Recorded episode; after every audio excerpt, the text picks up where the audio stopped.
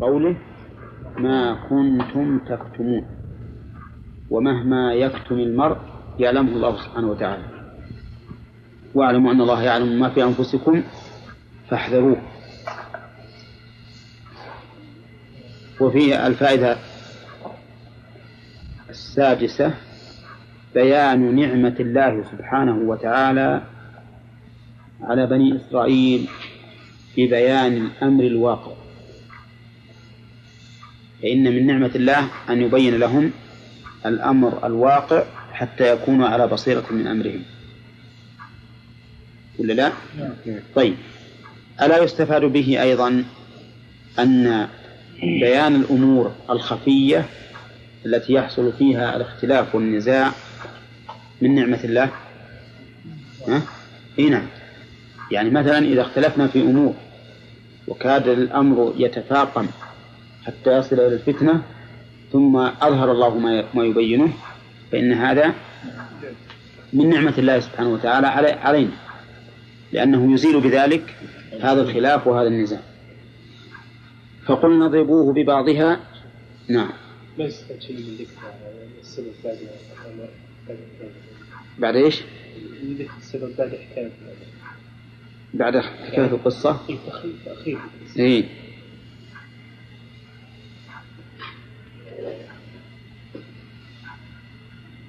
هذه فائدة تأخير ذكر السبب قبل القصة والمبادرة بذكر النعمة قبل بيان سببه. فقلنا اضربوه ببعضها قلنا على لسان موسى. كذا ولا لا؟ فيستفاد منه أن قول الرسول قول لمرسله. طبعا إذا كان بأمره.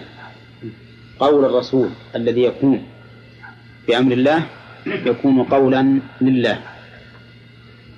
الفائدة الثانية أن البعض الذي ضرب به هذا القتيل من البقرة غير معلوم. وش الدليل؟ لقوله ببعضها. أبهمه الله. ومحاولة بعض المفسرين أن يعينوه محاولة ليس لها داعي لأن المقصود الآية. الفائدة الثالثة أنه ينبغي لطالب العلم أن يعتني بالمعنى معنى القصة وغرضها دون من وقعت عليه.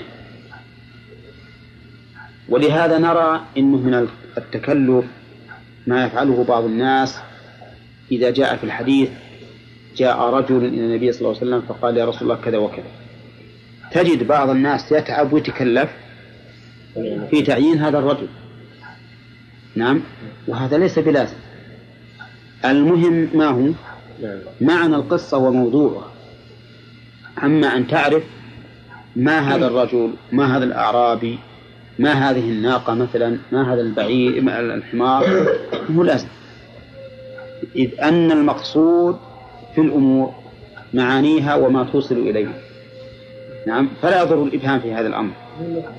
من قول ببعضها والله تعالى قد عينه لهم ما في شك. أو أن الله أبهمه عنا نحن فقط. فقال ببعضها ولم يبينه لنا. لأن هذا ما هو أمر مهم. و ونستفيد منه فائدة إذا كانوا قد أمروا أن يضربوه ببعضها فقط. ولا عين لهم. نستفيد منه فائدة أن المبهم في أمور متعددة أيسر على المكلف من المعين. يعني إذا لك افعل بعض هذه هذه الأشياء أسهل مما إذا قيل لك افعل هذا الشيء. ولا لا؟ فيكون في هذا توسعة على العباد إذا خيروا في أمور متعددة. الله أكبر. الله أكبر.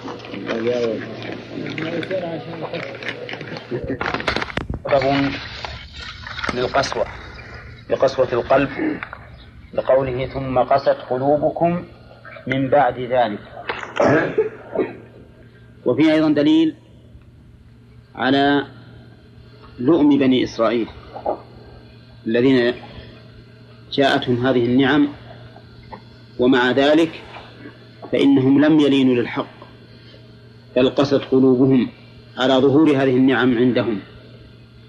وفيه أيضا الفائدة الثالثة فهي كالحجارة تشبيه المعقول بالمحسوس.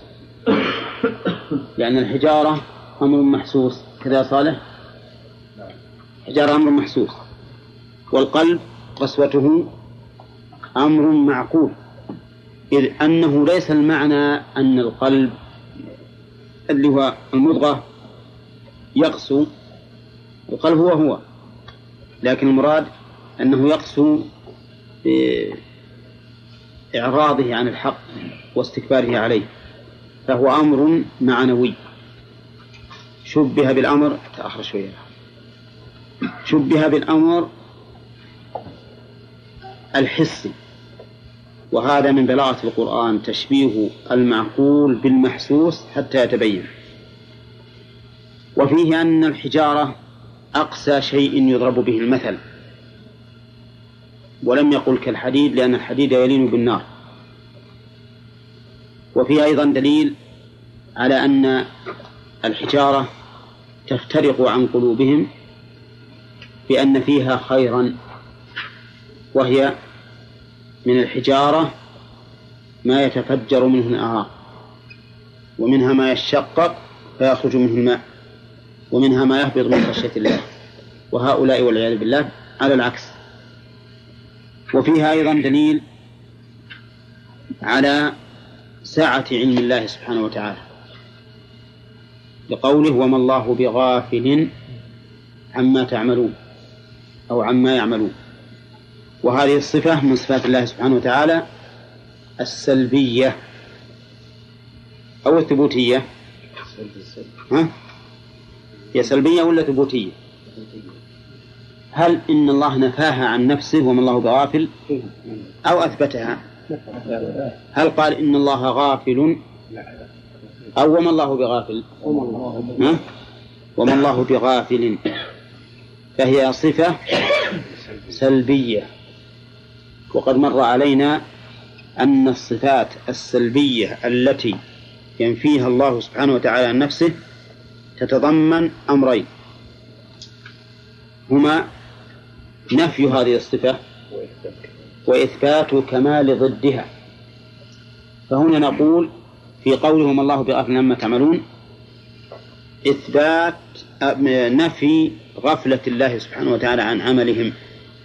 وما الله بغافل. وفيها إثبات كمال ضد ذلك وهو العلم والمراقبة. إن الله سبحانه وتعالى رقيب. نعم على أعمالهم عالم بها وما الله بغافل عما تعملون. وفي هذه الآية من الفوائد أن الجمادات تعرف الله عز وجل بقوله وإن منها لما يهبط من خشية الله. وهذا دليل على أنها تعرف الله. وهو وهذا أمر معلوم من آيات أخرى مثل قوله تعالى يسبح لله ما في السماوات وما في الأرض تسبح له السماوات السبع والأرض ومن فيهن وإن من شيء إلا يسبح بحمده ولكن لا تفقهون تسبيحهم. وفيه أيضا من من من الفوائد عظمة الله عظمة الله عز وجل. لقوله من خشية الله. من خشية الله. لأن الخشية هي العلم هي الخوف المقرون بالعلم. لقوله تعالى إنما يخشى الله من عباده العلماء. فمن علم بالله وعظمته إنما يخشى الله من عباده العلماء. فمن عرف أو فمن علم عظمة الله سبحانه وتعالى فلا بد أن يخشاه. وإن منها لما يهبط من خشية الله.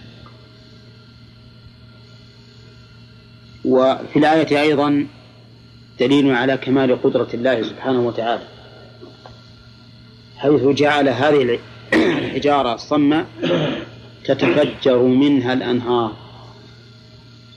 ولا لا؟ وكان موسى صلى الله عليه وسلم يضرب بعصاه الحجر فينبجس ويتفجر عيونه بقدرة الله تبارك وتعالى ثم قال الله سبحانه وتعالى في مبتدأ الدرس الحاضر أفتطمعون أن يؤمنوا لكم؟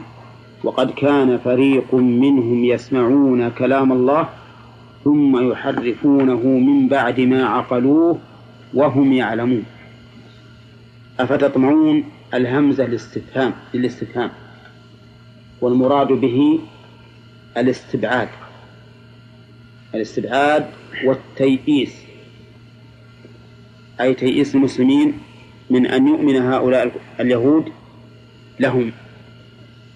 وقول تطمعون الطمع معناه الرجاء المقرون بالرغبة الأكيدة.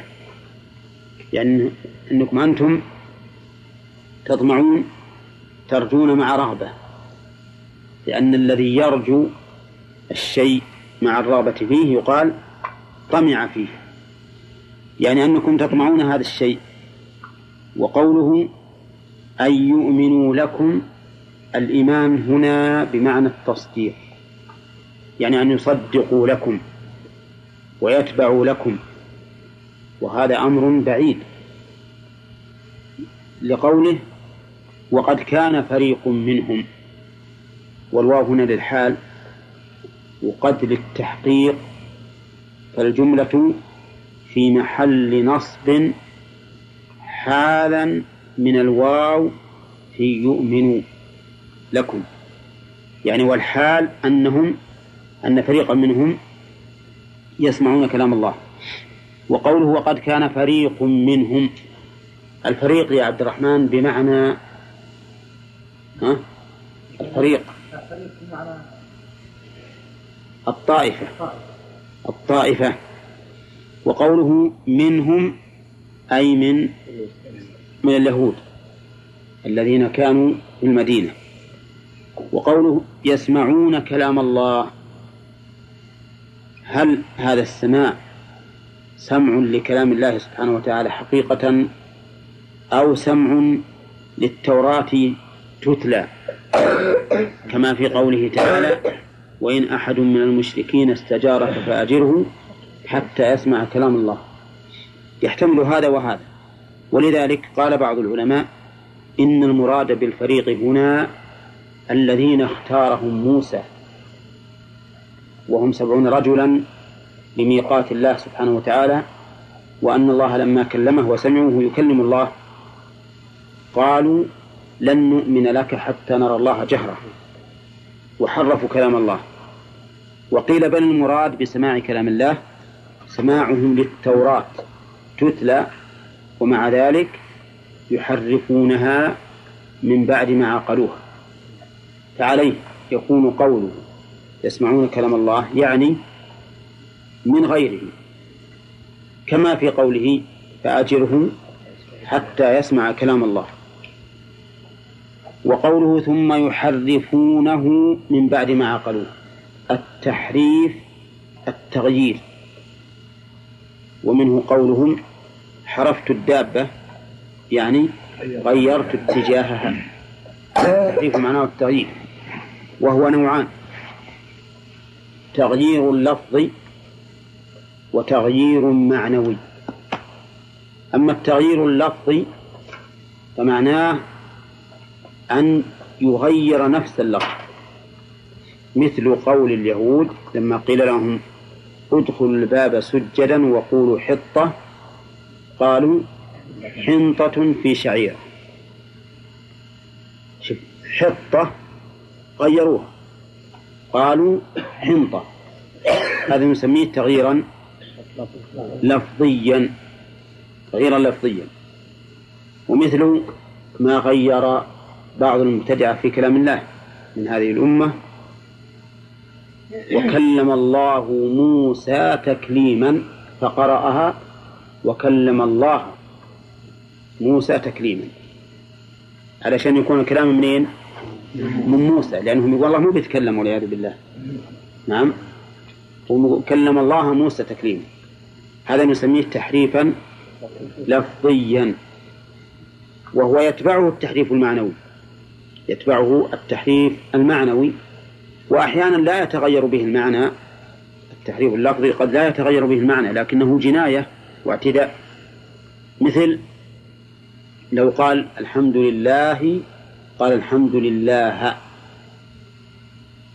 المعنى ما يتغير لكن اللفظ تغير. والغالب أن هذا التحريف الذي هو تحريف لفظي بغير تغيير المعنى الغالب أنه ما يقع إلا من إنسان جاهل أو إنسان أو إنسان يريد ذبذبة الناس. وإن كان المعنى لا يختلف. هؤلاء حرفوا الكلم. ومثال تحريفهم الكلم مثل ما قلنا وقولوا حطة فقالوا حنطة. التحريف المعنوي أن يبقي اللفظ كما هو. ولكنه يغير معناه. ويقول المراد به كذا مما لا يريده الله سبحانه وتعالى به. نعم. مثل الذين قالوا استوى على العرش قالوا استولى على العرش.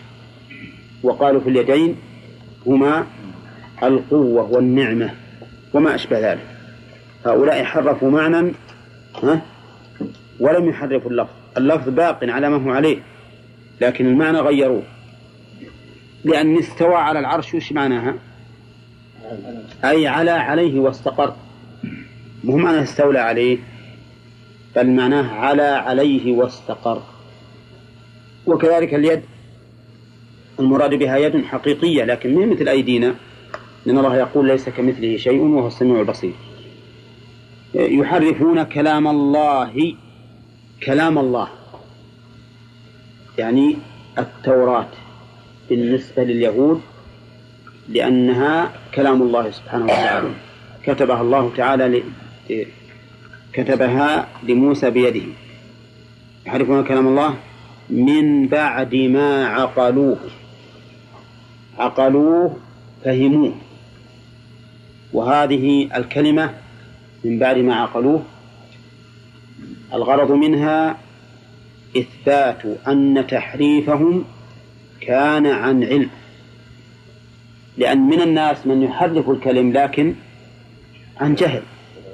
لو جاء واحد يقرأ القرآن ويكسره ما يقيم حروفه يكون هذا محرف ولا لا؟ محرف لكن ليس عن علم. والذي والذي تترتب عليه العقوبة إذا كان بعد العلم ولهذا قال من بعد ما عقلوه عقلوه عقلوه وفهموه ولكنهم والعياذ بالله حرفوه وغيروه. وهم يعلمون مع وهم يعلمون يعني يعلمون أن التحريف محرم وغير جائز ولكنهم تعدوا الحدود وحرفوا كلام الله. إذا كان هذا بالنسبة لكتابهم يحرفون كلام الله من بعد ما عقلوا وهم يعلمون. فهل أحد يطمع في أن يؤمنوا للرسول عليه الصلاة والسلام؟ ها؟ لا. ولذلك ما آمنوا ما آمن من اليهود إلا نفر قليل. ولا غالبهم بقوا على كفرهم وحصل ما حصل الله من غزوهم وإخراجهم من ديارهم كما قال الله عز وجل أورثكم أرضهم وديارهم وأموالهم. فهؤلاء يبعد أن يؤمنوا لهم. لأنهم يحرفون كلام الله من بعد ما عقلوه وهم يعلمون. وبالمناسبة يقولون إن ذكرت صحيفة الكويت المجتمع في في العام الماضي في 24 ربيع الثاني تقول إن النصارى اختصروا الإنجيل. اختصروا منه نحو أربعين بالمئة. نعم. لأنهم قالوا هذه الكلمات ما له داعي. هذا وش يعتبر؟ تحريف من وراء تحريف. لأن أصل محرف وكذلك التوراة محرفة ثم جاءوا هؤلاء واستطالوا الكلام قالوا إذا نختصره. نعم ناخذ ستين بالمئة فيها بركة. يمكن بعد سنين بعد يأخذون بعدهم أربعين بالمئة. يبقى عشرين بالمئة. الله ما المهم أن دأب اليهود والنصارى هو التحريف. ولكن مع الأسف أن من هذه الأمة من ارتكب ما ارتكبت اليهود والنصارى. كما قال الرسول عليه الصلاة والسلام لتركبن سنن من كان قبلكم فحرفوا كتاب الله وحرفوا سنة رسول الله صلى الله عليه وسلم. نعم.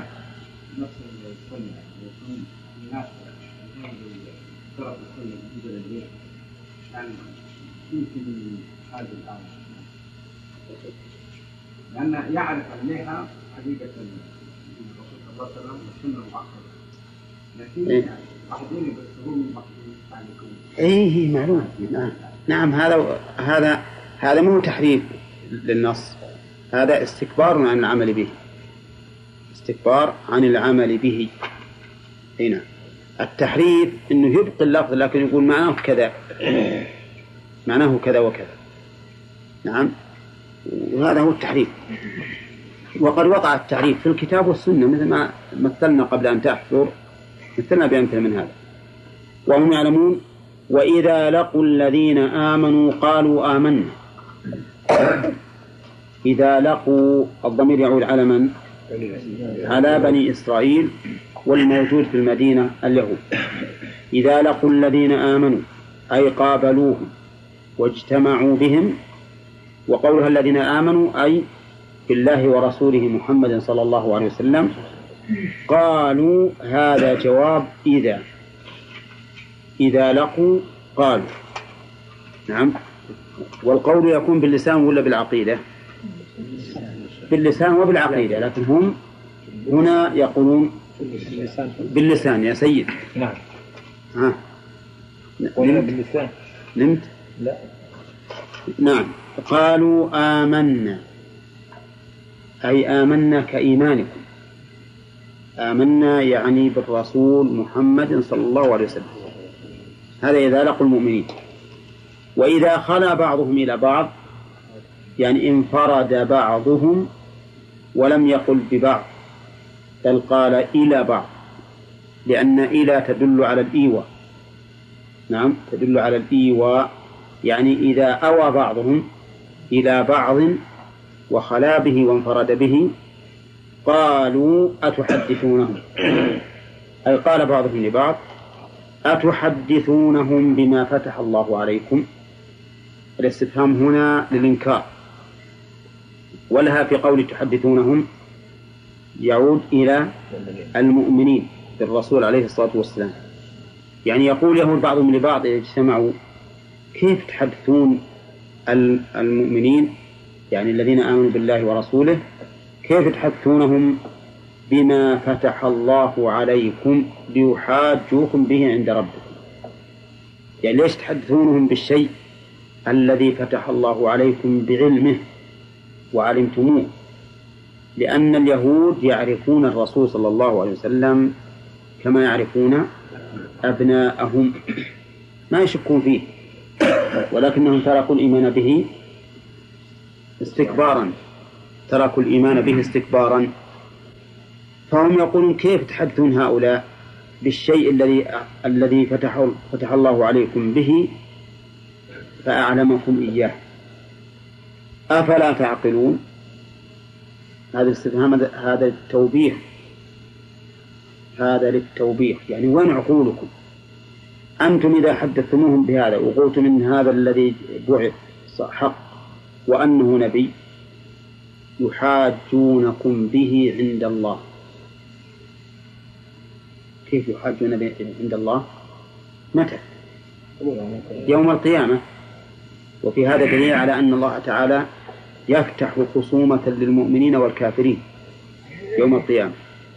كما تدل على ذلك آيات كثيرة مثل قوله تعالى لن تنفعكم أرحامكم ولا أولادكم يوم القيامة يفصل بينكم. والله بما تعمل بصير. ومثل وما اختلف فيه مثل و... لا في آيات آية أوضح من هذا. إيه نعم كذلك قال الذين لا قالوا فالله يحكم بينهم يوم القيامة فيما كانوا فيه يختلفون. وكذلك أيضا في سورة حاميم أن الرسول عليه الصلاة والسلام يحكم الله بينه وبين خصومه. المهم أن المؤمنين يفتح الله بينهم وبين خصومهم يوم القيامة حكومة. فهنا يقول ليحاجوكم به عند ربكم. فيقول المسلمون لليهود يوم القيامة أنتم أعلمتمونا بأن محمدا صلى الله عليه وسلم رسول حق. ومع ذلك كفرتم به وحملتم السلاح عليه. هذه حجة بينة. من قولهم آمنا إذا يحدثون بالرسول حق إي نعم. إيه لأن آمنا كإيمانكم أي بأن الرسول حق وأن الدين حق. وقالوا ليحاجوكم به عند ربكم. عند ربكم يعني الله سبحانه وتعالى يوم القيامة واللام في قوله ليحاجوكم به. اللام للتعليل ولا للعاقبة؟ ها؟ للعاقبة. اللام للعاقبة لأن اللام المقترنة في الفعل المضارع الناصبة له أو الناصبة له تكون للتعليل وتكون للعاقبة. قال الله تعالى فالتقطه آل فرعون ليكون لهم عدوا وحزنا. وش رأيكم باللام هذه؟ ها؟ العاقبة. هم ما التقطوه لهذا الغرض. لو علموا أن يكون عدوا وحزنا ما التقطوه بل قتلوه. لكن العاقبة أنه صار عدوا وحزنا. هنا أتحدثونهم بما فتح الله عليكم ليحاجوكم به عند ربكم؟ هذه للعاقبة. ولما حدثوا المؤمنين بالرسول عليه الصلاة والسلام بما فتح الله لهم عليهم من شأنه لأجل أن يحاجهم المؤمنون.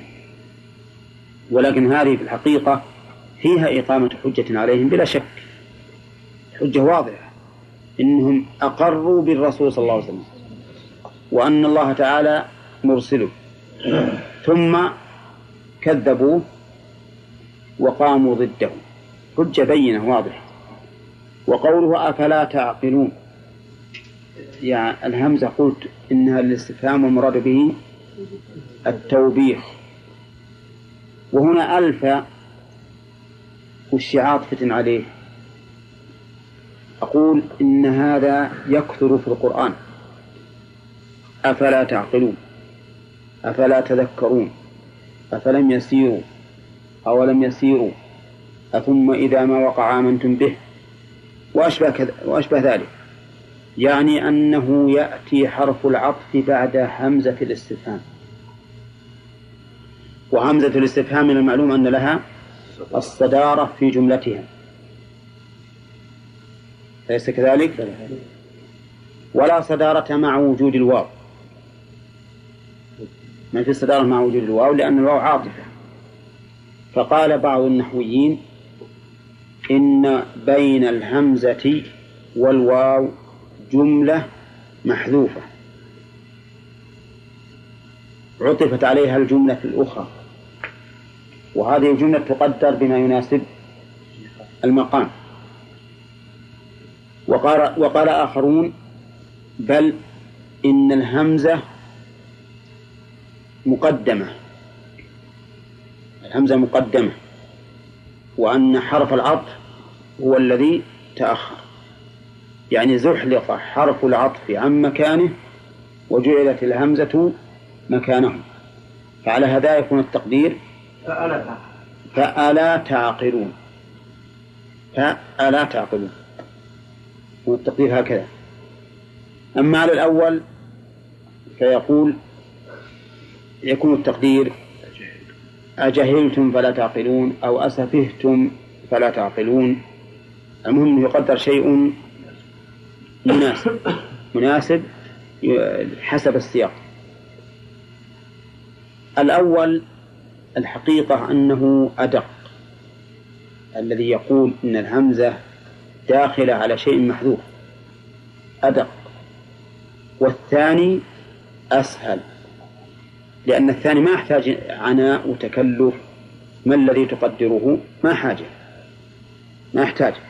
فلهذا طالب المبتدئ يناسبه. القول الثاني. لأنه يقول الواو مثل ألف هنا حرف عطف. نعم. والهمزة سابقة عليه. وهو معطوف على ما على ما سبق. معطوف على ما سبق. ولا حاجة أن يكلف نفسه عناء التقدير والمناسبة. قال الله تعالى أولا يعلمون أن الله يعلم ما يسرون وما يعلون يعني كيف يؤنب بعضهم بعضا بهذا الأمر؟ وهم لو جاءوا إلى النبي صلى الله عليه وسلم ومن معه وأنكروا نبوته ولم يؤمنوا؟ نعم. فإن الله تعالى لا يخفى عليه الأمر. يعني سواء أقروا أو ما أقروا عند الصحابة أن الرسول حق فإن الله تعالى عالم بهم. أولا يعلمون والاستفهام هنا للتوبيخ. التوبيخ والإنكار عليهم. وقوله أولا يعلمون أن الله هل هذا آه، توبيخ حيث نزلوا أو نزلوا أنفسهم من ذلك الجاهل. نعم هو هكذا. ولا يظهر لي أن معناه التقرير وأنه مثل قوله ألم نشرح لك يعني قد شرحنا لك. وإن كان محتملا أن يكون المعنى أولا يعلمون أي قد علموا أن الله يعلم ما يسرون وما يعلمون لكن كونه للتوبيخ أبلغ لأن التوبيخ يفيد أنهم علموا وأنهم وبخوا على ذلك على أنه على العمل الذي سلكوه لأن هذا العمل الذي سلكوه إنما هو عمل من يظن أن الله لا يعلم. وقوله ما يسرون وما يعلنون. ما المراد بالإصرار هنا يا جماعة؟ في نفوسهم ولا حديث بعضهم مع بعض سرا. ها؟ يشمل الاثنين لكن يشمل الاثنين؟ طيب وما يعلنون؟ حديثهم مع ما يظهرونه للناس. ما يظهرونه للناس. فقول ما يسرون يشمل ما يسره الإنسان منهم في نفسه وما يسره لقومه وأصحابه الخاصين به. وما يعلنون؟ ما يعلنه الإنسان لعامة الناس. فالله تعالى يعلم هذا وهذا لا يخفى عليه شيء. والفوائد إن شاء الله تأتي في الدرس الآتي. قال الله تعالى ومنهم أميون. منهم منين؟ من اليهود. أميون. جمع أمي أو جمع أمي. والأمي هو الذي لا يفهم القراءة. إما لا يفهم لفظها أو لا يفهم معناها. لو حتى اللي ما يفهم المعنى يسمى أميا. لأن قراءة اللفظ بدون فهم فهم المعنى ما يفيد. الأمي يشمل من لا يعرف القراءة. ومن يعرفها ولا يعرف المعنى ولهذا قال لا يعلمون الكتاب إلا أماني لا يعلمون الكتاب أي لا يدرونه ولا يصل إلى قلوبهم. علمه إلا أماني إلا هنا الاستثناء منقطع. يعني لكن أماني. ويجوز أن يكون متصلا أي لا يعلمونه إلا علم أماني. والأماني جمع أمنية. والأمنية تحتمل معنيين. أحدهما ما يتمناه الإنسان في نفسه. ما يتمناه الإنسان في نفسه. والثانية القراءة. ثانيها القراءة. والمعنى الثاني أنسب بالآية. المعنى الثاني أنسب بالآية. يعني ما يفهمون القرآن ولكنهم يقرؤونه بدون فهم. ويدل على هذا قوله تعالى وما أرسلنا من قبلك من رسول ولا نبي إلا إذا تمنى الشيء إلا إذا تمنى ألقى الشيطان في أمنيته أي في قراءته. ومنه قول الشاعر في عثمان رضي الله عنه تمنى كتاب الله أول ليله وآخره لاقى حمام الموارد. تمنى بمعنى قرأ كتاب الله. فقوله إلا أمانية جمع أمنية وهي القراءة. نعم. وما أكثرهم اليوم في المسلمين. أكثر المسلمين اليوم ما يعرفون القرآن إلا أماني إلا أماني ولا يحرصون على أن يفهموا معنى القرآن.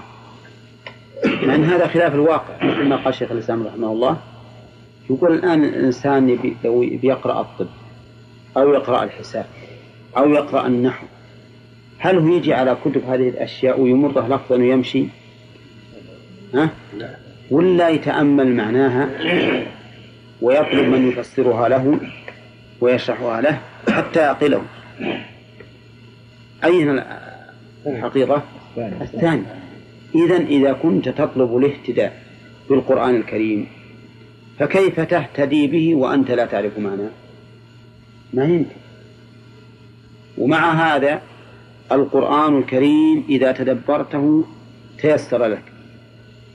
قال الله تعالى ولقد يسرنا القرآن للذكر فهل من مدكر وأكثر الناس أكثر الناس ما يهتم بهذا بهذه الناحية. بتأمل وتدبر القرآن الكريم ومعرفة معناه قليل من من من يكون هذا طريقه بالنسبة للقرآن.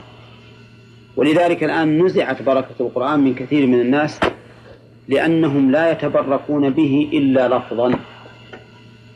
حتى إنك تسمع بعض الإخوان في متاجرهم عنده مسجل للقرآن الكريم. مسجل. هذا المسجل يقرأ القرآن. بصوت مرتفع. وعنده في في في الدكان من يشتم ويسب ويضحك ويسخر ويكذب بالبيع وكل شيء. وش يصير الحقيقة موقف الإنسان وكتاب الله تعالى فوق رأسه يسمع ها؟ استهزأ بالقرآن لكن هم يقولون بنت ما هذه بركته بركة القرآن في العمل به. نعم. وفيما يترتب عليه من ثواب. أما إنك تهين القرآن والله يعني لو أنه ولله المثل الأعلى لو أن الملك أمامك الآن يتكلم مكبر صوت. ها؟ ويشوفونك العيون.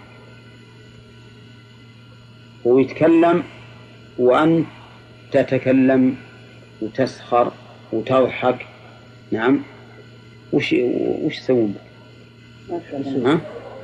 ما تدري ان أنت بيده نعم. فكيف الآن بكلام الله عز وجل؟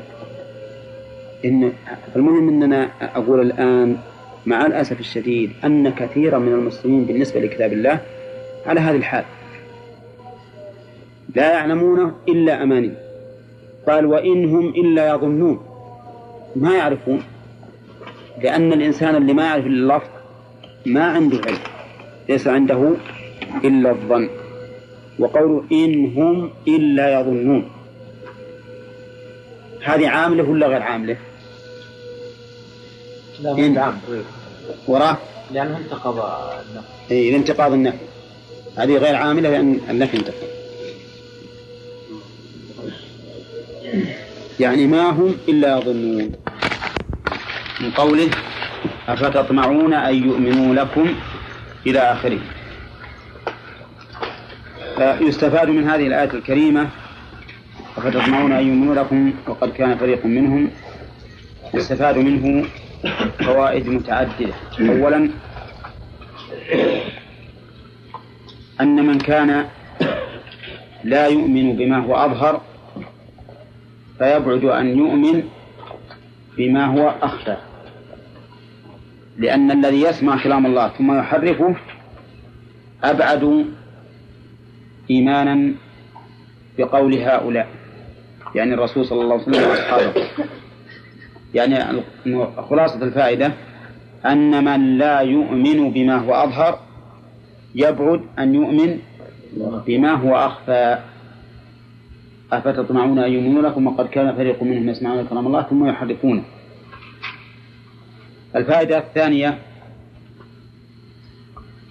أن الرسول عليه أن الله سبحانه وتعالى يسلي رسوله صلى الله عليه وسلم بما يذهب عنه الأسى والحزن.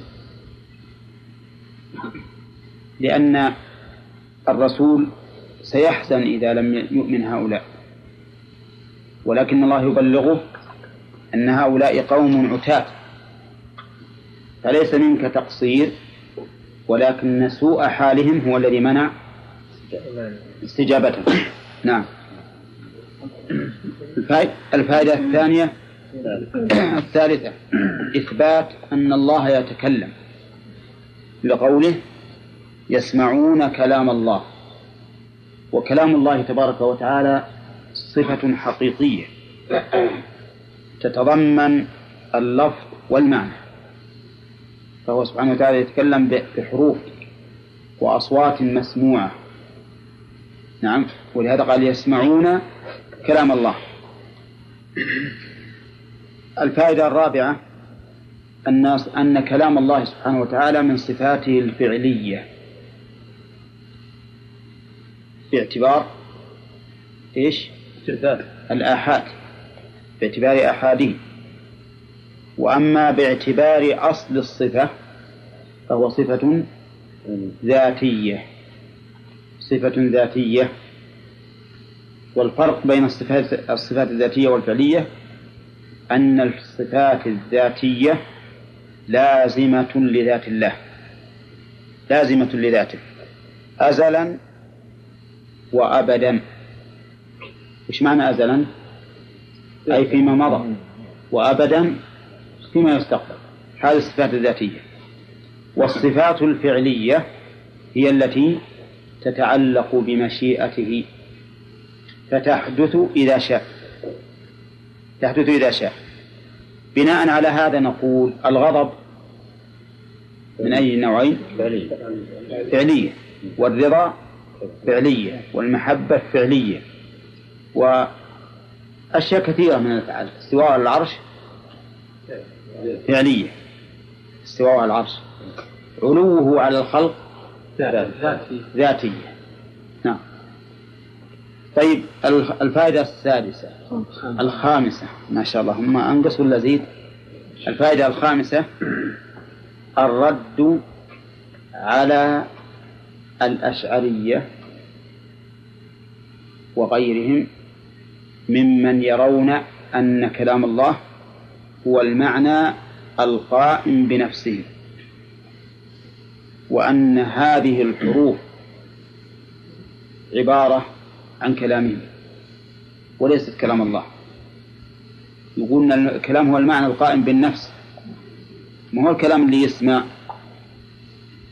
ويستدلون لقولهم بقوله تعالى ويقولون في أنفسهم لولا يعذبنا الله بما نقول. ويقولون في أنفسهم لولا يعذبون الله. فجعل الله ما في النفس قولا. وبقول الشاعر إن الكلام لفي الفؤاد وإنما جعل اللسان على الفؤاد دليلا. إن الكلام لفي الفؤاد وإنما جعل اللسان على الفؤاد دليلا. نعم. ويستدلون أيضا بأنه لو لو قيل بأن الله يتكلم بحروف وأصوات لكان محلا للحوادث. وما كان محلا للحوادث فهو حادث. والله سبحانه وتعالى الأول الذي ليس قبله شيء والآخر الذي ليس بعده شيء. إذن فكلامه معنى قائم بنفسه. ويخلق سبحانه وتعالى أصواتا تسمع تعبر عما في نفسه. وكلامهم هذا باطل. أما استدلالهم بالآية يقولون في أنفسهم فنقول إن هذا القيد قيد مقيد. هذا القول قول مقيد في أنفسهم وهو حجة عليكم لا لكم لأنه يدل على أن القول المطلق يكون في النفس ولا بخلاف ذلك. بخلاف ذلك. ولولا أنه يدل على هذا ما احتاج إلى قيد في أنفسهم. فالحمد لله ما من إنسان يستدل بدليل صحيح إلا كان استدلاله عليه, عليه. وأما قولهم إن الكلام لفي الفؤاد إلى آخره. فنقول أولا إن هذا القول ينسب للأخطل. والأخطل جاء بعد تغير اللسان. وهو أيضا رجل نصراني ما يؤخذ بقوله. ثم من قال إنه قاله؟ فيحتاج إلى إثبات أنه قاله. وإذا وصل إليه فوراءه الآفات بعد وصوله إليه. وأما قولهم الوجه الثالث أنه لو كان كلامه بحروف وأصوات لكان محلا للحوادث. وما كان محلا للحوادث فهو حادث. فيقال هذه القضية من قالها لكم؟ إن ما كان محلا للحوادث فهو حادث. ثم إننا نقول إن كان يلزم من, من التزامنا بأنه محل للحوادث الخالق وتقييدنا لا تستلزم نقصا في الخالق مما لو مما لو قيل. الأكل صفة كمال في المخلوق واللي ما يأكل أنقص من الذي يأكل. ولهذا لا يأكل الإنسان إذا مرض واعتلت صحته. والنوم صفة صفة كمال للمخلوق. فهل تثبتونها لله؟ قلنا لا ما نثبتها لله لأنها صفة نقص. وهي في نفس الوقت في المخلوق صفة نقص. ولذلك إذا كمل المخلوق في الجنة ما يحتاج إلى نوم. ولا لا؟ ما يحتاج إلى نوم في كمال حياته. أما الأكل فهو أيضا لا يحتاج إلى الأكل لبقائه لأنه مخلد. لكنه يحتاج إلى الأكل للتلذذ والتفكه به. نعم؟ إيه نعم. الحاصل أن كلام أن قول حتى يسمع كلام الله يدل على أن كلام الله تعالى مسموع وأنه بصوت فقينا هل الحروف التي نطق الله بها هي الحروف التي يستعملها الناس في لغاتهم؟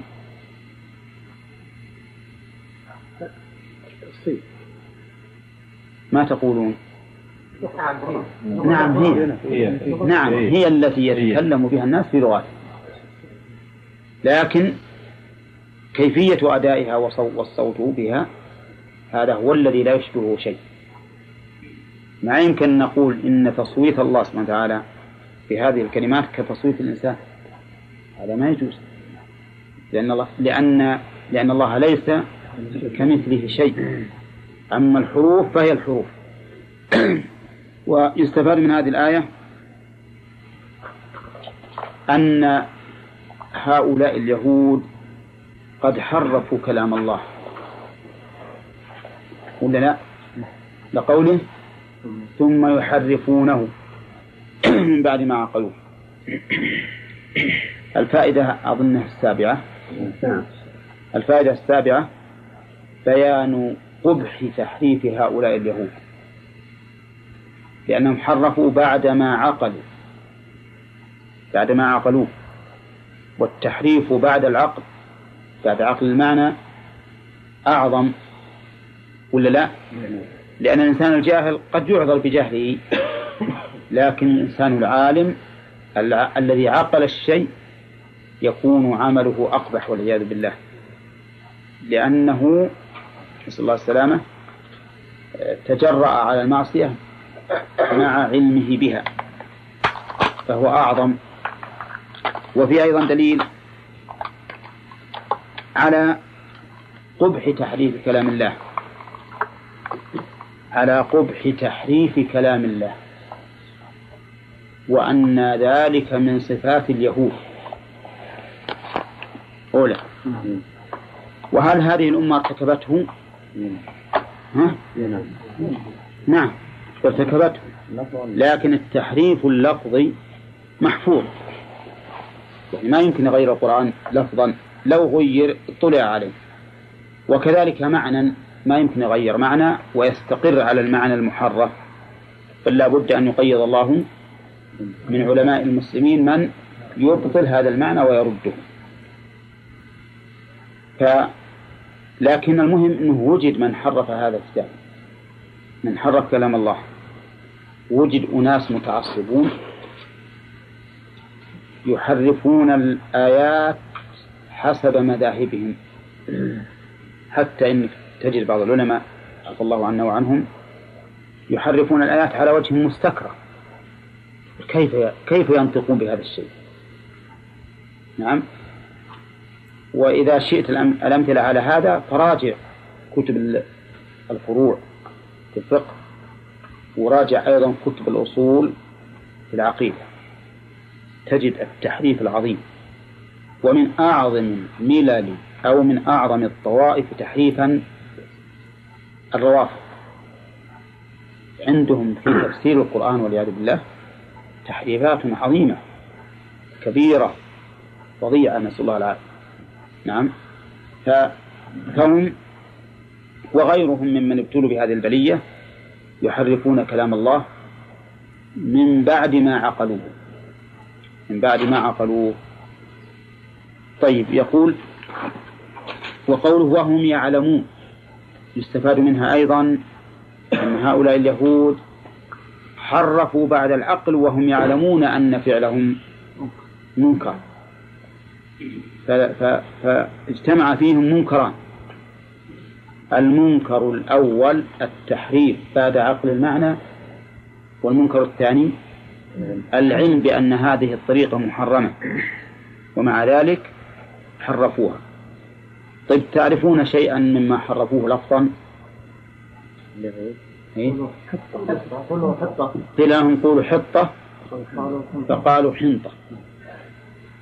وقيل ادخلوا الباب سجدا فدخلوا يزحفون على أستاههم نعم وهذا تحريف. أولى. طيب.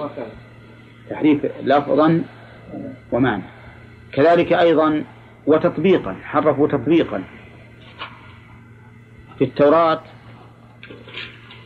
أنزل حكم الحكم بالرجم على الزاني إذا كان محصنا. وهم حرفوه. جعلوا بدل هذا الحكم إنه تسور وجوههم ويركب الزاني والزاني على حمار مقلوبين ظهر أحدهما الآخر. ويطاف بهم في الأسواق. وهذا يكفي.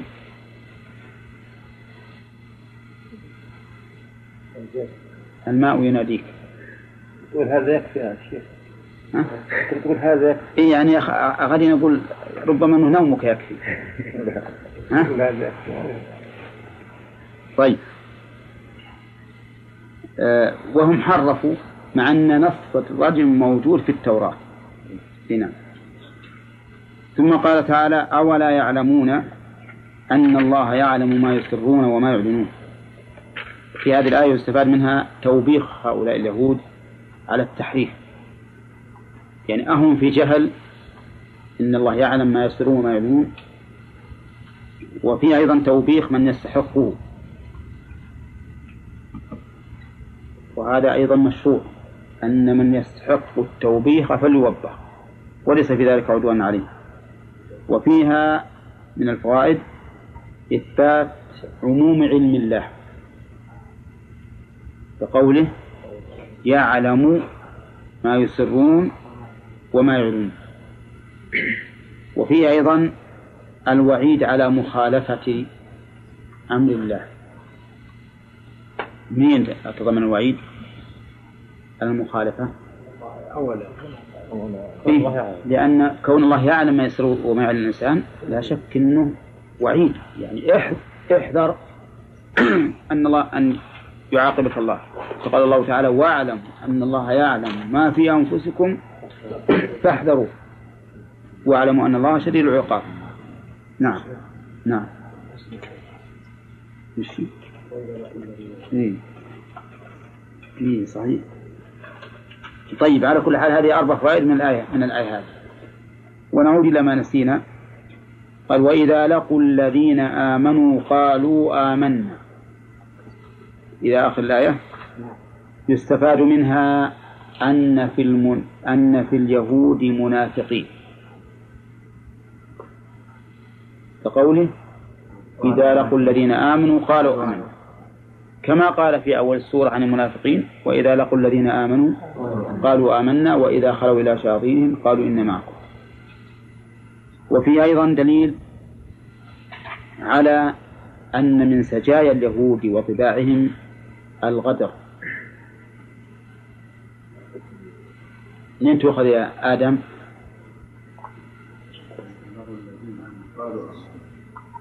وجه إيه؟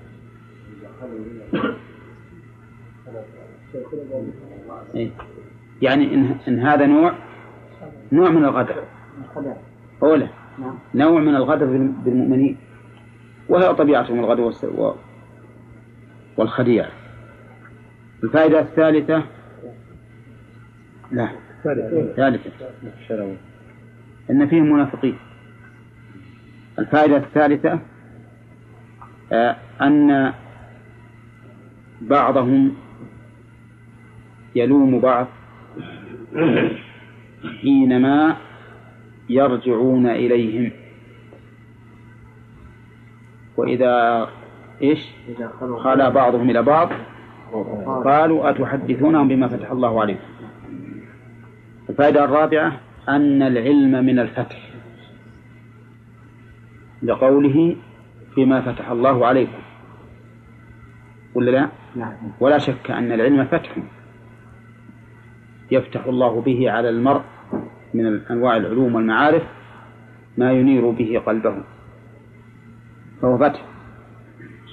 الفائدة الخامسة أن المؤمن والكافر يتحاجان عند الله سبحانه وتعالى يوم القيامة. لقوله ليحاجوكم به عند ربكم. الفائدة السادسة سفه هؤلاء اليهود الذين يتخذون من صنيعهم سلاحا عليهم. منين تؤخذ؟ أفلا تعقلون؟ أفلا تعقلون؟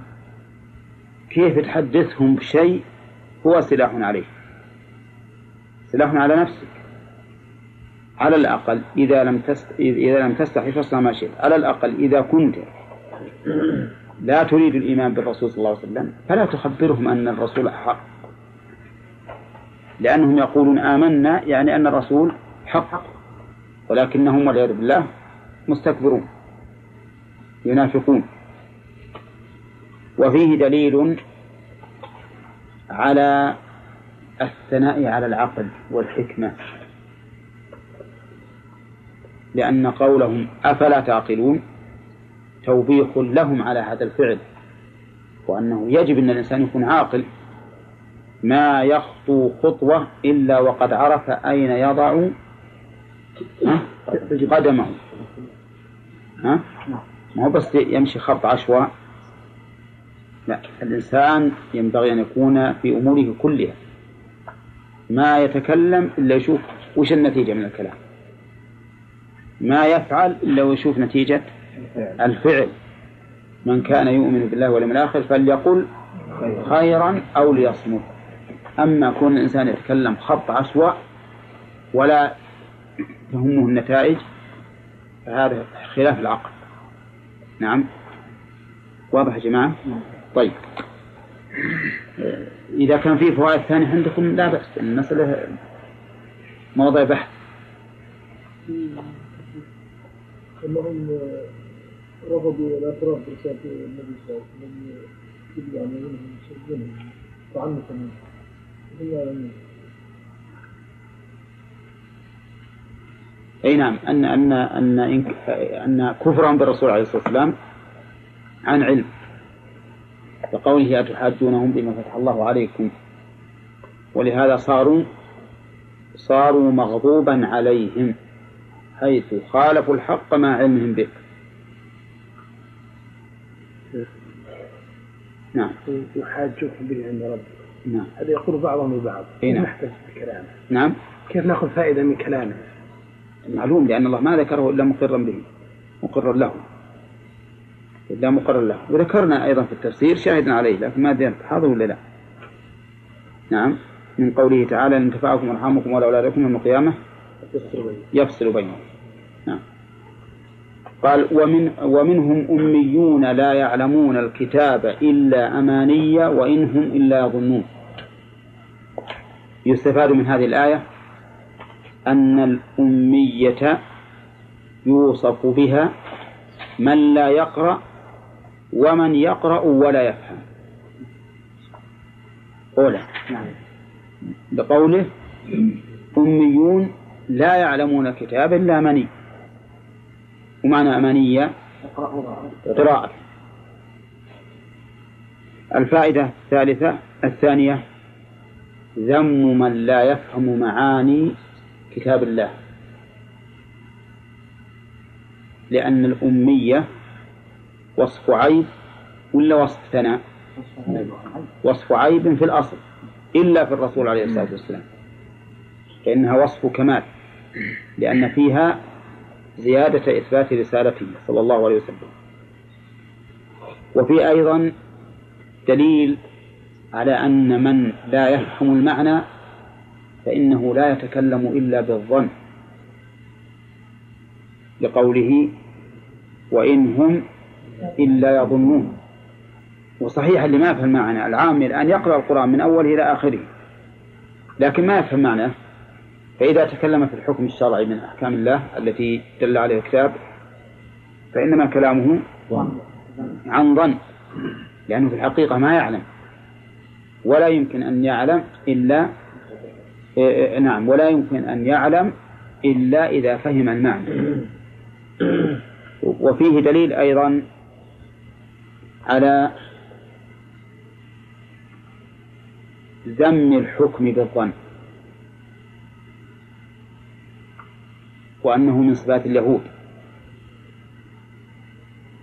وهذا موجود كثيرا رحمك الله عند بعض الناس الذين يحبون أن يقال عنهم إنهم علماء.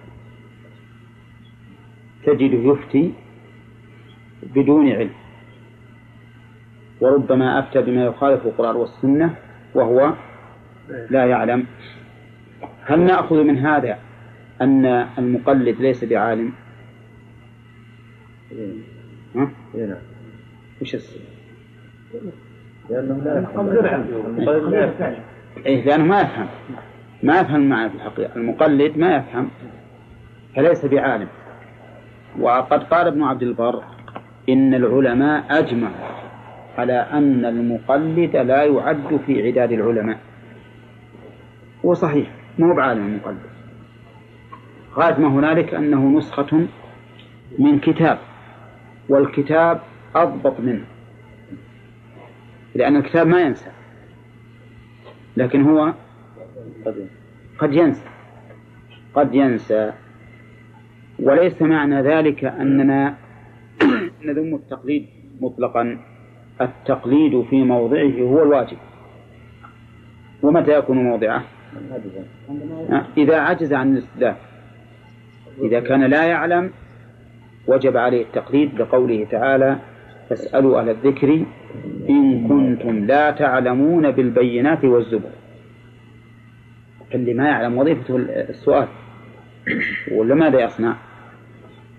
نعم. الحكم بالظن موجود. في بعض الحديث ظنية. لا. هذا علمية. علم. خاصة الأحاد ظنية. لا. أول الآحاد ليست ظنية كلها والثاني أنه علم لأنك مأمور بأن تحكم بذلك وله معنى العلم انك إنك تعرف انك إنك أصبت الصواب. لأن كون ظني بمعنى إني أظن إني أصبت الصواب. لكني مأمور بأن أحكم في هذه الحال. متى ترجح عندي فأنا مأمور به. إذا فهذا علم. الدليل ظني. لا الدليل ظني لكن مش معنى ظني؟ يعني ما أتيقن أني أصبت لأني مجتهد. واضح؟ لكن كوني أحكم به إذا إذا ترجح عندي وش يصير؟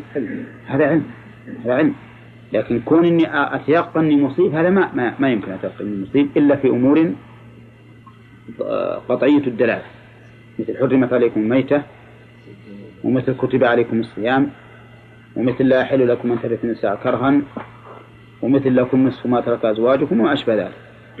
هنا. نعم. الاستدلال بالآية للأمور الشرعية ولا للأمور العامة؟ بالأي آية؟ اسألوا أهل الذكر عامة. عامة. أي شيء لا يعرفه الإنسان يسأل يسأل نعم. يسأل أبدو يمشي وينشد يقولون. نعم. بس عاد لا تصير مثل مثل البدوي يشرب الماء ويقول يا ولد هو حلو؟ نعم. هذا ما طيب. نبدأ الدرس الجديد الآن؟ نعم. قلت بالأمور العامة حتى الدنيوية. اي نعم. الله والزبور نعم. في آيتين فاسألوا أهل الذكر إن كنتم لا تعلمون وقال فاسألوا أهل الذكر إن كنتم لا تعلمون بالبينات والزبر. لا بس لنا الزبر وأنزلنا إليك الذكر لتبين الناس ما نزل عليهم. البينات والزبر هذا الشيء هل متعلق بلا تعلمون. لا تعلمون إن كنتم لا تعلمون بالبينات والزبر ويحتمل أن قوله بين الزبور متعلق بأهل الذكر. أهل الذكر بالبينات والزبور. إنما هو إذا لم يدخل في إذا إذا لم تشمله الآية لفظا فهي تشمله معنى. يعني بالقياس. تشمله معنى بالقياس. كل شيء ما تدري عنه فاسأل عنه. ما تدل هذه على الأشياء الدنيوية؟ بلى. يستدل. لأن قلنا إذا كانت إذا كانت ما تشملها الآية المطلقة لأن في آيتين. فاسألوا أهل الذكر إن كنتم لا تعلمون. وفي آية ثانية فاسألوا أهل الذكر إن كنتم لا تعلمون بالبينات والزبر.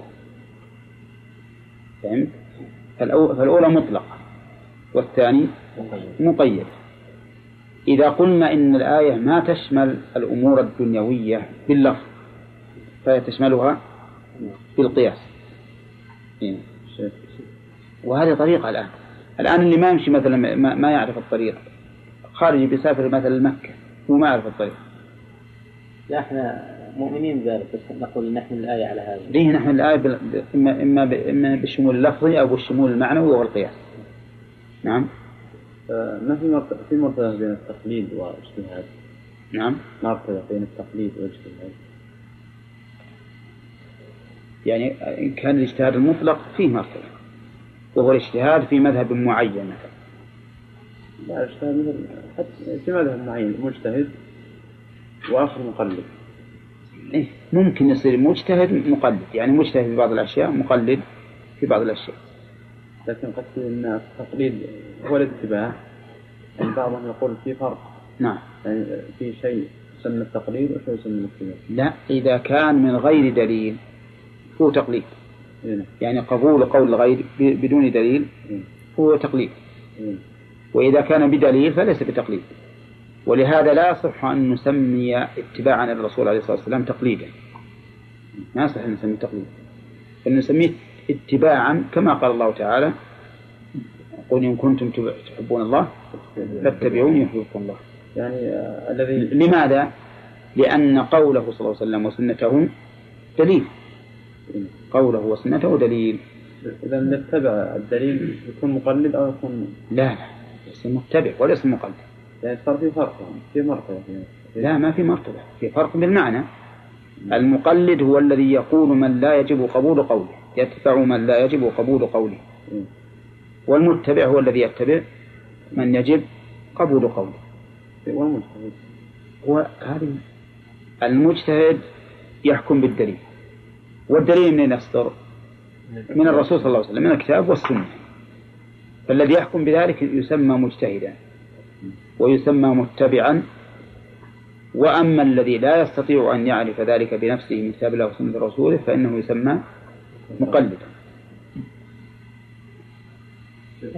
نعم. في اشياء منكره في أي. يعني اعمال أي. يعني يمكن واحد عامل كتب في هذه الايه شيء من يكون منكر أي. هذا المنكر نقول لا تفعله لو أنت عارفه. المنكر ما يفعل. لكن الكلام انك إذا بغيت تعرفه من تسأل؟ عن اللي تسال تسأل اللي يعرفون نعم. اين ها؟ ياخذ من الآية أن قراءة قراءة بالكتاب ومشاهدة الله بالكتاب يمكن يؤخذ من هذا. يمكن يؤخذ من هذا.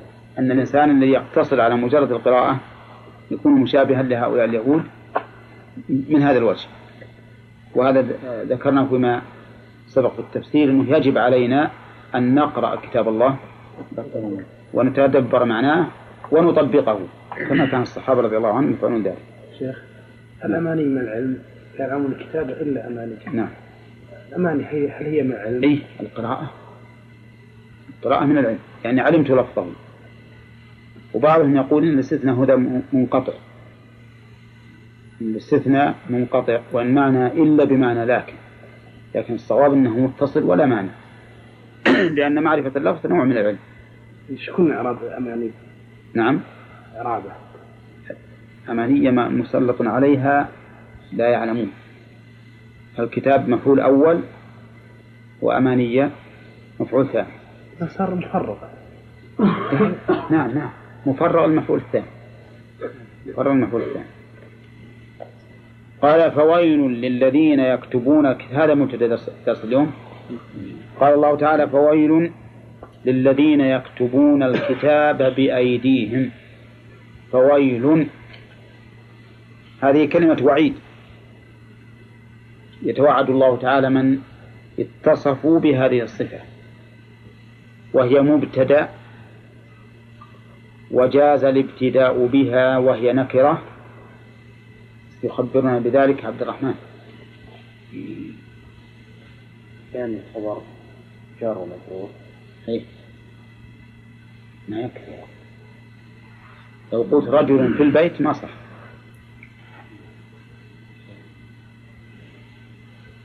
آه، ما عندك غير هذه؟ نعم. ذكر مخصص وش هو؟ فيه؟ الذين لا لا للذين خبر المبتدا. نعم. للذين هي خبر المبتدا. ما هي بصفة لها؟ أي نعم. طيب ورا ما تقولون لي لأنها أفادت. ها؟ ما يخالف ابن مالك وش يقول؟ ولا ما لم تفد فمعنى ذلك أن مناط الجواز الإفادة يكفي أن نقول أفاد. فويل لفلان مثلا. أفاد. أما عاد المعنى الخاص لها فيقولون لأنها وعيد. لأنها وعيد. فهي قد أفادت الوعيد.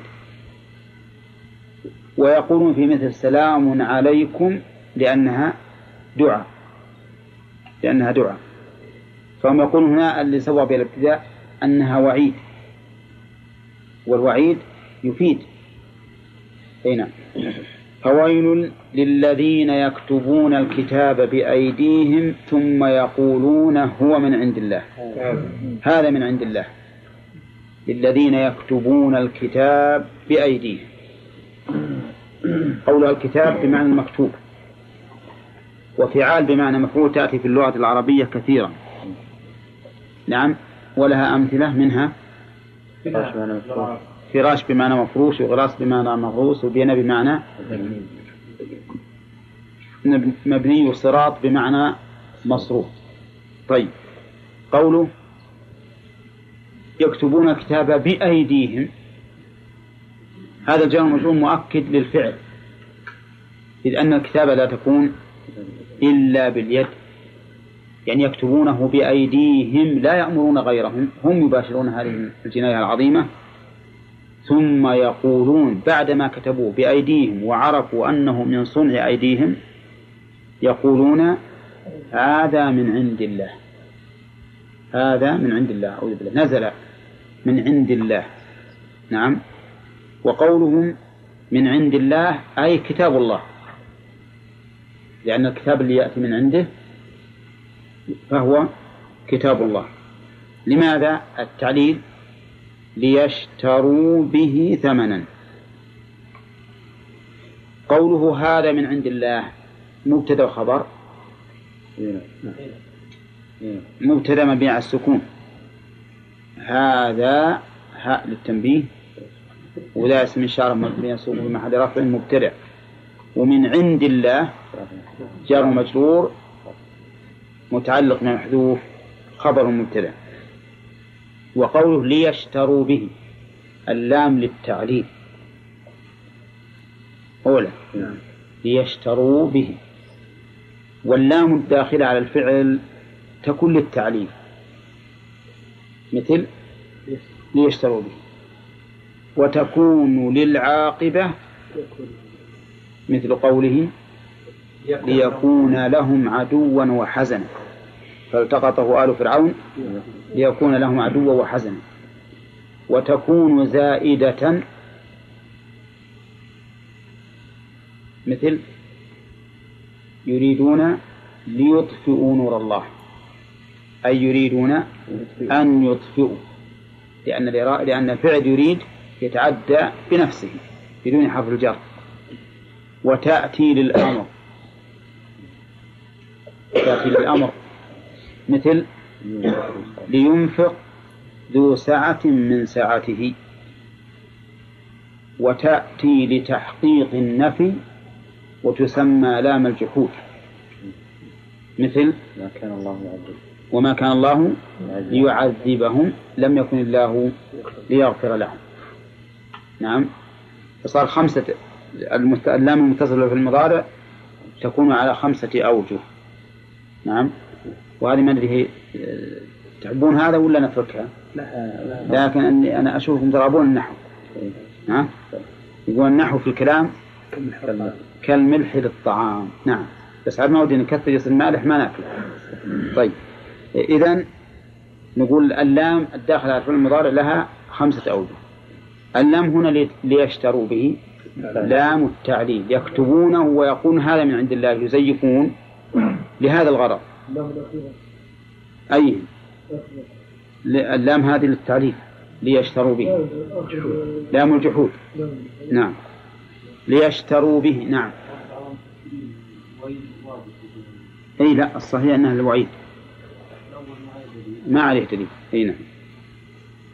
يقول للذين ليشتروا به ثمنا. ليشتروا به. أصل يشتروا أصلها يشترون. لكن حذفت النون لأن الفعل منصوب. لأن الفعل منصوب. بأن التقدير لأن يشتروا. تقدير لأن يشتروا.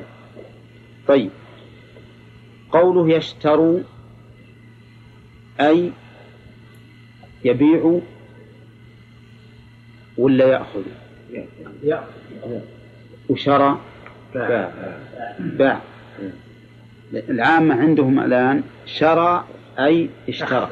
أخذ وحقيقة الشرى يعني أعطى بمعنى باع. وباع بمعنى أعطى. وابتاع بمعنى أخذ. صار ابتاع يعني افتعل من من شرى وافتعل من باع هي التي بمعنى الأخذ. ولا لا؟ وفعل من شرى ومن باع بمعنى أعطى. هنا قال الله تعالى ومن الناس من يشري نفسه ابتغاء مرضات الله. يشري بمعنى يبيع. طيب. ليشتروا به ثمنا قليلا. الثمن العوض. عوض الشيء يسمى ثمنا. أي ليأخذوا به ثمنا. قليلا أي ضد الكثير. ضد الكثير ومعلوم الكثير في الكمية ولا في الكيفية؟ في الكمية. ما هو هذا الثمن القليل؟ هو الرئاسة والجاه وما أشبه ذلك. ليكتبون يقول هذا من عند الله لأجل أن يداروا به عباد الله. نعم. في تحليل حرام أو إسقاط واجب أو تزلف لرئيس أو ما أشبه ذلك. علشان الناس يقبلون عليهم ولكن كل هذا الأمر اللي حصل ثمن قليل. قال الله تعالى قل متاع الدنيا قليل. مهما حصل في الدنيا من رئاسة وجاه ومال وولد فهو قليل. قليل. قال النبي عليه الصلاة والسلام في الحديث الصحيح اللي رواه أحمد من حديث المستورد بن شداد لموضع سوط أحدكم في الجنة خير من الدنيا وما فيها. من الدنيا أي دنيا؟ كلها من أولها إلى آخرها برئاساتها وأموالها وبنيها وقصورها وكل ما فيها. موضع صوت الصوت وش يجي من ها؟ متر. تقريبا. موضع صوت خير من الدنيا وما فيها. إذا الدنيا قليل ولهذا قال الله تعالى بل تؤثرون الحياة الدنيا والآخرة خير وأبقى. أنت إذا ارتقيت بعلمك درجة واحدة خير لك من أن تكون فوق قمم الرؤوس على وجه دنيوي. ولا لا؟ يعني كل هذا بيزول كل هذا سيزول. لكن ما عند الله سبحانه وتعالى يبقى ولا يزول. أي نعم. ليشتروا به ثمنا قليلا ثم أكد فقال فويل لهم مما كتبت أيديهم. الجزاء بقدر العمل بالأول أطلق. يعني هنا الآية ما فيها تكرار. فويل للذين يكتبون. هذا مطلق. ويل ما ندري وش قدر هذا الويل. قال فويل لهم مما كتبت أيديهم. يقول هذا الويل على قدر إيش؟ قدر ما كتب. قدر ما كتبوا. وويل لهم مما يكتبون. مما يكسبون. وويل لهم مما يكسبون على هذه الكتابة. هذه هذا المتاع القليل أو الثمن القليل الذي كسبوه يعذبون به ولا لا؟ يعذبون به. ثم ما ينتج من إضلال الخلق إلى يوم القيامة يعذبون به. من سن في الإسلام سنة سيئة فعليه وزرها ووزر من عمل بها إلى يوم القيامة. لكن عندنا في الأمة الإسلامية كتبوا بأيديهم وقالوا هذا خير مما عند الله. أعوذ بالله. كتبوا كتبا يسمونها الكتاب الأخضر. وقال هذا أحسن من القرآن. وأتوا بصلاة تسمى صلاة الفاتحة الفاتح. وقالوا هذا خير من تلاوة القرآن ستمائة مرة. أعوذ بالله. يعني ما قالوا ليتهم قالوا هذا من عند الله. يعني كلامهم هذا يتضمن أن ما كتبوه خير خير. مما جاء من عند الله والعياذ بالله. أي نعم. صاروا والعياذ بالله أخبث من من هؤلاء اليهود. صاروا أخبث من اليهود. وويل لهم مما يكسبون. الفوائد إن شاء الله في الدرس القادم. لأن هذه الآية فيها فوائد عظيمة تتعلق بهذه الأمة وخصوصا في علمائهم. وقالوا من جملة كذبهم سؤالك أخ هذا يشمل قول ثمن يشمل المال نعم. يشمل المال؟ إلا يشمل كل ما في الدنيا. من مال وجاه ورئاسة وغيره. نعم. المعروف أن القليل أنه يكون في الكمية.